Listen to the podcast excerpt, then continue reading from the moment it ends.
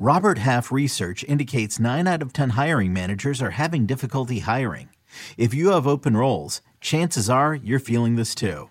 That's why you need Robert Half. Our specialized recruiting professionals engage with our proprietary AI to connect businesses of all sizes with highly skilled talent in finance and accounting, technology, marketing and creative, legal, and administrative and customer support. At Robert Half, we know talent. Visit RobertHalf.com today. Let's beat the waiver wire on fantasy football today in five. Filling in for Chris Towers. What's up, everybody? I'm Adam Aizer with Heath Cummings. Like riding a bike, Heath, back in the fantasy football today in five group. All right, talking about players that uh, we're not necessarily looking at their matchups for next week, but beat the waiver wire. These are guys that you should stash. Uh, they could have a lot of value or later in the year, maybe as early as next week. So, who are some guys you're stashing? Uh, Justice Hill definitely comes to mind. He was the best Ravens running back before he suffered his hamstring injury. He was a full practice participant on Wednesday. J.K. Dobbins was not at practice. It could be Hill and Drake running the ball against a fantastic matchup against the Cleveland Browns. And we don't know for sure when J.K. Dobbins is going to be okay.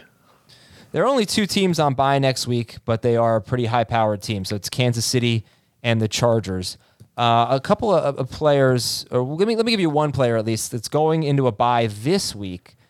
Allen Robinson coming off um, his best game, and maybe they're a little optimistic about him. Do you think that he is worth you know beating the waiver wire if Allen Robinson is available?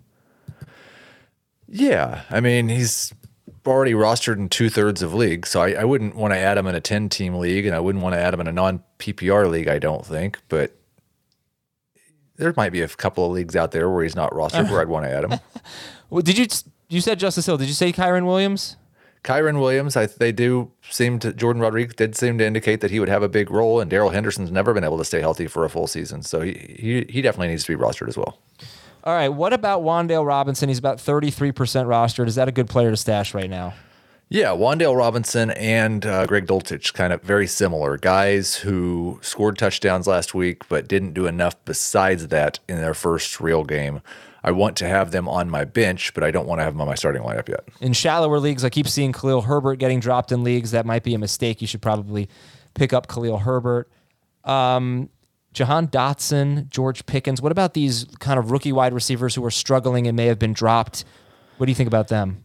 If you've got a bench spot, I, I, think that just stashing rookie wide receivers is one of the best the best things you can do. A couple of these guys are going to be really good in the second half of the season. Odell Beckham, thoughts on stashing him? I would be. That's a, a long term stash because I, I don't think he's going to play in the next three to four weeks, and then I wouldn't expect him to be a full time player when he first comes back. So like that's somebody you're adding and thinking I'm going to let this guy sit on my roster until the fantasy playoffs. Van Jefferson is 8% rostered. It's hard to imagine, as bad as this offense has been at protecting Matthew Stafford, that the guy who plays the deep ball role is going to have a lot of targets. But I do think there's a chance he could be better than Allen Robinson and be the number two wide receiver in this offense. Okay. Ty Montgomery, maybe? Any interest in that? Not really. 2%. Like if I'm stashing guys, I'm stashing guys that I think might have big upside. Ty Montgomery, you're stashing because he might score you 10 PPR fantasy points at some point this year. I'll take that in a bye week, I guess. All right. yeah, but you can pick there. There's going to be six of those guys available on the waiver wire the week that you need them. Uh, yeah, possibly. All right, I'm going to give you a couple quarterbacks. Tell me if you think they're worth stashing, or uh, more than a couple. Uh, Davis Mills gets Tennessee next week. I don't really want to trust that. All right, remember, no, no Mahomes, no Herbert next week. Mac Jones maybe at the Jets. Uh, what's Bailey Zappe's roster percentage? Lower than Mac Jones. Pretty sure, anyway. Um, and the Jets defense is good. Potentially, all right. Zappe is 13%. Oh, Mac Jones is 19%. All right. How about Justin Fields at Dallas next week? But what about a more long term approach for Justin Fields? He's 33% rostered. Yeah, I think you could put Justin Fields and Kenny Pickett both in that. What if they're good in the second half of the season? And really, like, we're not too far in practice, it's probably not too far at all. If we're talking about stashing Odell Beckham, Deshaun Watson's just 34% rostered, and he's about a month and a half away from playing. Jameis Winston is also 34% rostered. And he's got the Ravens next week. If he gets his job back, I'm, I'm, that might be dependent on whether or not Andy Dalton gets a win tonight. He gets Tomorrow the Raiders night. next week, I think, right? Uh, am I wrong? Yeah, I guess the Raiders. Yeah. Um, all right, that's it for Beat the Waiver Wire. Thank you, Heath Cummings. Thank you all for watching and listening. I'm Adam Aizer. We'll talk to you uh, this weekend on Fantasy Football Today in five.